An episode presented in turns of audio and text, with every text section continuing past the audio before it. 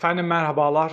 Ekonomideki serbest düşüş tüm şiddetiyle devam ediyor. Bir yandan enflasyon hiper enflasyona doğru koşarken, yükselirken AKP'nin imajını kurtarabilmek için ne var ne yok satıp eldeki tüm dövizi tam 165 milyar doları bozdurup ekonomi güzelmiş gibi gösterebilmek için AKP adına PR yapabilmek için kurumlar kendilerini kurban ettiler. Kurumlar niçin kendilerini kurban ettiler? Oradaki aktörler kendilerini niçin yaktılar? Bunu anlatacağım. Ama gidişat o kadar kötü ki artık insanlar inisiyatif almaya başladı. Akademisyenler TÜİK'in açıkladığı verileri kontrol edebilmek için bazı bağımsız kuruluşlar, organizasyonlar oluşturmaya başladılar ve bunlar bir takım rakamlar açıklıyorlar.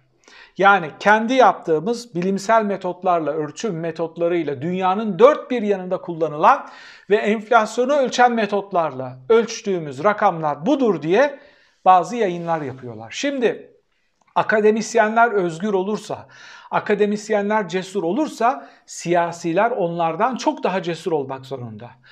Nitekim bugün TÜİK enflasyon oranlarını açıkladı. Karşılığında da çıktı akademisyenler öyle değil Gerçek rakamlar bunlardır dedi. Onlar da onu açıkladılar. Neydi o oran?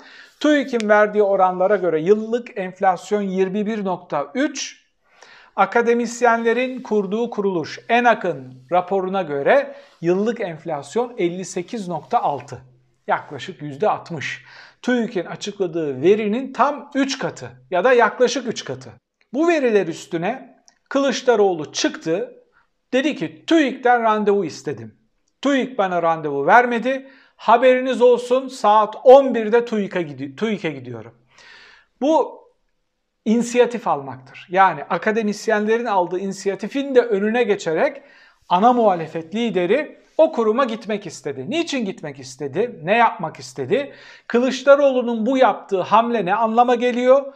TÜİK nerede duruyor? Hepsinden daha önemli soru ne biliyor musunuz? TÜİK bugün böyle yaparsa sarayı korumak için milyonların çıkarlarını, devletin çıkarını, gençlerin geleceğini yakmayı göze alırsa yarın YSK aynı riski saray adına alır mı, almaz mı?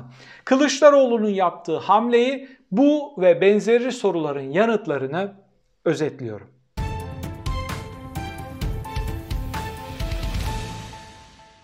TÜİK yıllık enflasyonu %21 açıkladıktan sonra akademisyenlerin orada ortaya koyduğu rakam %58'in üstünde çıkınca Kılıçdaroğlu da TÜİK'in kapısını çalma kararı aldı. TÜİK randevu vermedi. O da siz randevu vermezseniz bile ben ana muhalefet lideri olarak siz sarayın kurumu değilsiniz.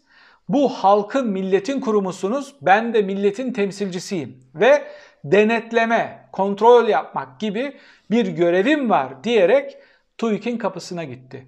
Düşünebiliyor musunuz? TÜİK kapısı kapatıldı.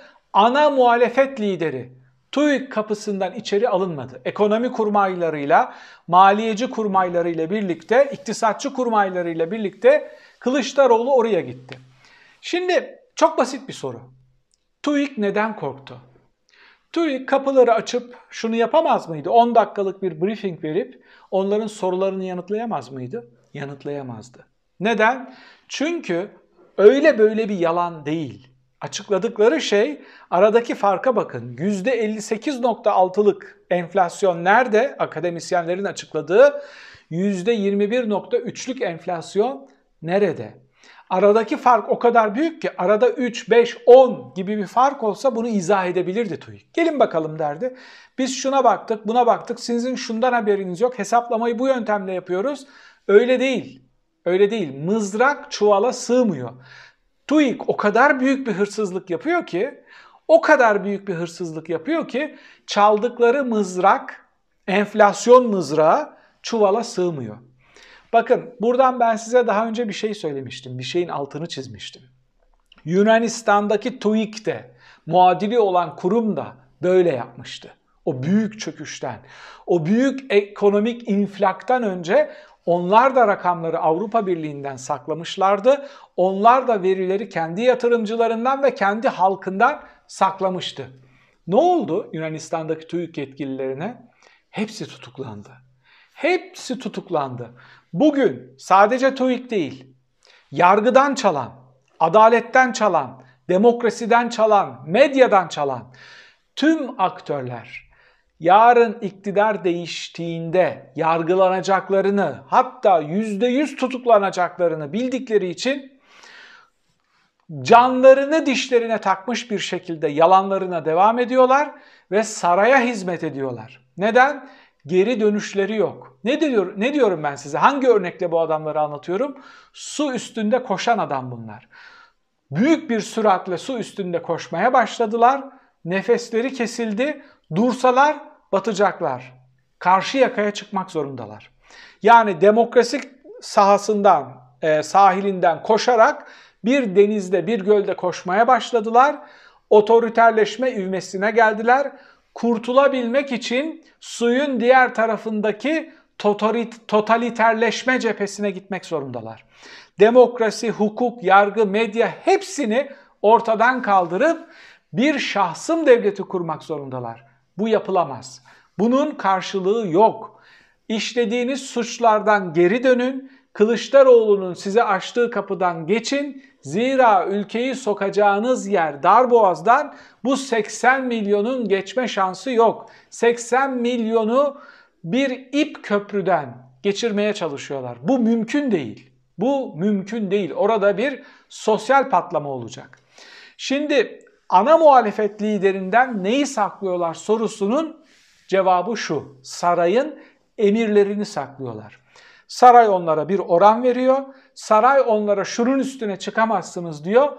Onlar da o oranların üstüne çıkamıyorlar. Ülkede her dört kişiden birinin oyunu almış ana muhalefet liderini kapılarından içeri sokamayışlarının nedeni işte bu. Şimdi hesap sormaya kalkınca İçişleri Bakanı açıklama yaptı. Mekan basıyorsunuz dedi. Yani burası sizin şahsi mekanınız mı ki? Köfteci gibi örnek veriyorsunuz. Bir de bu basma şeyi, e, tabiri kumarhaneler için kullanılır. Kumarhane basıldı. İşte umumhane basıldı, kaçak bilmem ne evi basıldı diye. Siz buraları illegal, örgütlenmiş, kendinizin paralel devletçikleri, paralel kurumcukları olarak gördüğünüz için mi bu kavramı kullanıyorsunuz?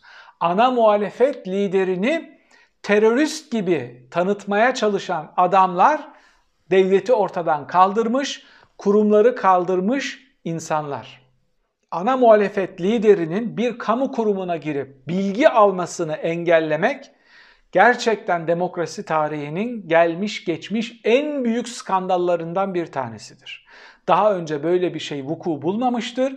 Çok basit bir şey. Ana muhalefet lideri artık meclisten bilgi alamıyor, bakanlıklardan bilgi alamıyor. Karşımızdaki fotoğraf neyi biliyor musunuz? Kılıçdaroğlu'nun o demir perde ülkelerindeki gibi o demir kapının önünde durduğu, içeri giremediği anın karesi neyin fotoğrafı biliyor musunuz? O Türkiye'nin fotoğrafı. İşte o Türkiye'nin geldiği noktanın fotoğrafı. Yani milletin kurumlarına ana muhalefet lideri giremiyor. Neden? Çünkü karşınızdaki yapı modern bir devlet değil. Çünkü o kurumlar millete değil saraya hizmet ediyor. Türkiye'deki tüm bağımsız kurumlar, tüm hiyerarşik karar alma mekanizması içinde kalan kurumlar milletin değil sarayın kurumlarıdır. Sarayın kurumu oldukları için ana muhalefet lideri oraya girememektedir. Nitekim Temel Karamollaoğlu'nun Twitter'dan verdiği tepki de çok hoşuma gitti. Bu yüzdeleri saklıyorsunuz, bu yüzdelerle oynuyorsunuz. %21'lik enflasyonu açıklarken vicdanınızın yüzde kaçını kullandınız diye bir soru sordu. Böyle bir şey olabilir mi? Milletin vergileriyle saraya hizmet eden bu yapı alenen bir suç şebekesi, bir çete gibi organize olmuştur ve yollarına bu istikamette devam etmektedirler. Bakın benim en korktuğum şeylerden biri, hemen hemen hepimizin en korktuğu şeylerden biri. TÜİK bu verileri saklarsa yarın YSK ne yapmaz? TÜİK PR yapmak için verileri saklıyor. YSK iktidarı gücü teslim etmek için bazı rakamlar açıklayacak. TÜİK böyle dökülüyorsa yarın biz YSK'ya nasıl güveneceğiz? Anadolu Ajansı'nın şarteli indirip veri akışını durdurduğu gibi YSK seçim akşamı sonuçları açıklamadığını, sonuçları açıklamayı ertelediğini, masa üstünde ona emredildiği gibi bazı yüzdeleri açıkladığını düşünün. Ülkenin nereye gideceğini düşünebiliyor musunuz? Onun için bu TÜİK baskını çok önemli bir şeydir. Kılıçdaroğlu size bir şey gösteriyor. Karşınızda hesap veren şeffaf bir devlet yok. Hatta Karşınızda modern bir devlet yok. Karşınızda hiyerarşik yapılanma içinde olan bir suç örgütü var. TÜİK bunun bir parçası. Anadolu Ajansı bunun bir parçası. YSK bunun bir parçası. Medya örgütleri bunların bir parçası. Rütük bunun bir parçası. Hepsi bu suç şebekesine hizmet eden yapılar. MIT bugün devlete, millete çalışmıyor, saraya çalışıyor. Tüm bunların hepsi hiyerarşik yapılanma içinde saray şebekesi içinde rollerini oynuyorlar. Kılıçdaroğlu bugün TÜİK kapısında kalarak burada hukukun işlemediğini, çete hukukunun işlediğini ve kendisine çete elemanları gibi muamele yapıldığını ve İçişleri Bakanı hemen onları oraya sokmayanlara sahip çıkmak için ana muhalefet. Düşünebiliyor musunuz? Ana muhalefet liderini DHKPC ve PKK ile eşdeğer gösterdi bu ülkenin nereye gittiğini, ülkenin nerede durduğunu gösteren bir fotoğraf ama bu fotoğrafı güçlendiren çok önemli bir rakam da Fitch'ten geldi. Fitch Türkiye'nin ekonomideki notunu, görünümünü negatife çevirdi. Yani bundan sonra biliyorsunuz bu bağımsız kuruluşların yaptığı açıklamalara göre, verdiği puanlara göre fonlar yatırım yapamıyorlar. Bu üç kurulun iki tanesi görünümü negatife getirdiği zaman çok büyük fonlar, çok karlı bir yatırım görseler bile Türkiye'ye giremiyorlar. Birçok fonun, birçok yatırımcının sözleşmesinde, anlaşmasında kendi aralarında yaptıkları e, prosedürlerde bu tür bağlayıcı şeyler var. E, bir taraftan işte Kavala davasından dolayı yaptırım kararı alındı Türkiye'ye. Dışarıdan verilen fotoğraf da burası artık bir devlet değil. Burası işleyen bir demokrasi değil. Burada yargı yok. Burada ekonomiye güvenemezsiniz. Sinyalleri de geliyor. Ee, Erdoğan da çıktı. Dedi ki tüm bunlara paralel olarak biz tıpkı Çin gibi bir kalkınma modelini benimsedik ve bundan sonra ucuz iş gücüyle, ucuz üretimle Avrupalılara, Batılılara üretim yapacağız. Yani Avrupalılar ve Batılılar Türkiye'ye saldırıyor dolar hamlesi yapıyor. Burayı iflas ettirmeye çalışıyor. Erdoğan kurtuluş savaşı başlatıyor. Ne o kurtuluş savaşı? Batılılara ucuz iş gücü olmak. Yani aklınızı yitirmiş olmanız lazım böyle bir teoriye, bu krizden böyle bir çıkış şeyine inanmak için. Kendi kendiyle çelişen, kendi kendini yalanlayan, Kopenhag kriterleriyle yola çıkıp Pekin kriterleriyle yoluna devam edip muhtemelen Lukashenko kriterleriyle, Kuzey Kore kriterleriyle final yapmayı planlayan bir ekip devleti, ekonomiyi, milleti, kurumların tamamını esir almış durumdalar. Kendileri hakkında konuşan kurucu arkadaşlarını bile terörist ilan ediyorlar. Bugün bir havuz yazarı Arınç'ı PKK, DHKPC, FETÖ terör örgütleriyle aynı dili kullanmakla suçladı. Bu kavramları reddediyorum. Muhalefete ve kendi kurucu babalarına karşı kullandıkları bu kavramları hepinizin reddetmesi gerekiyor. AKP'yi eleştirebilmeleri için onlara cesaret vermeniz ve arkalarında durmanız gerekiyor. Gelelim günün sorusuna. Şimdi o kapıdaki fotoğrafı gördünüz. O kapıya ana muhalefet lideri geldi. Bu ülkedeki her dört kişiden birinin oyunu almış ve bütün muhalif partilere önderlik yapan bir adam geldi. Şöyle de bakabiliriz. Millet İttifakı'nın lideri olarak, önderi olarak, kurucularından olarak arkasında neredeyse %50'ye yakın, %50 hatta üstünde destek olan bir adam geldi ve TÜİK kapısından içeri giremedi. Sorum şu. Bugün saat 11'de o kapıya Bilal Erdoğan gelmiş olsaydı o TÜİK'ten onu oradan geçirmeyecek herhangi bir güç, herhangi bir aktör olabilir miydi?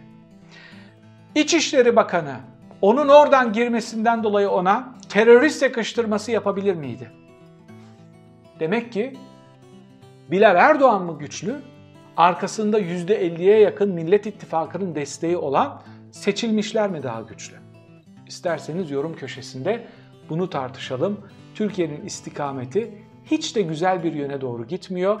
Buradan çıkış için hala AKP'ye destek verenlerin uyanıp Millet İttifakı cephesinde ülkenin imajını, ekonomisini, hukukunu ama gençlerin geleceğini kurtarmak zorunda. Bir sonraki yayında tekrar birlikte olmak üzere efendim. Hoşçakalın.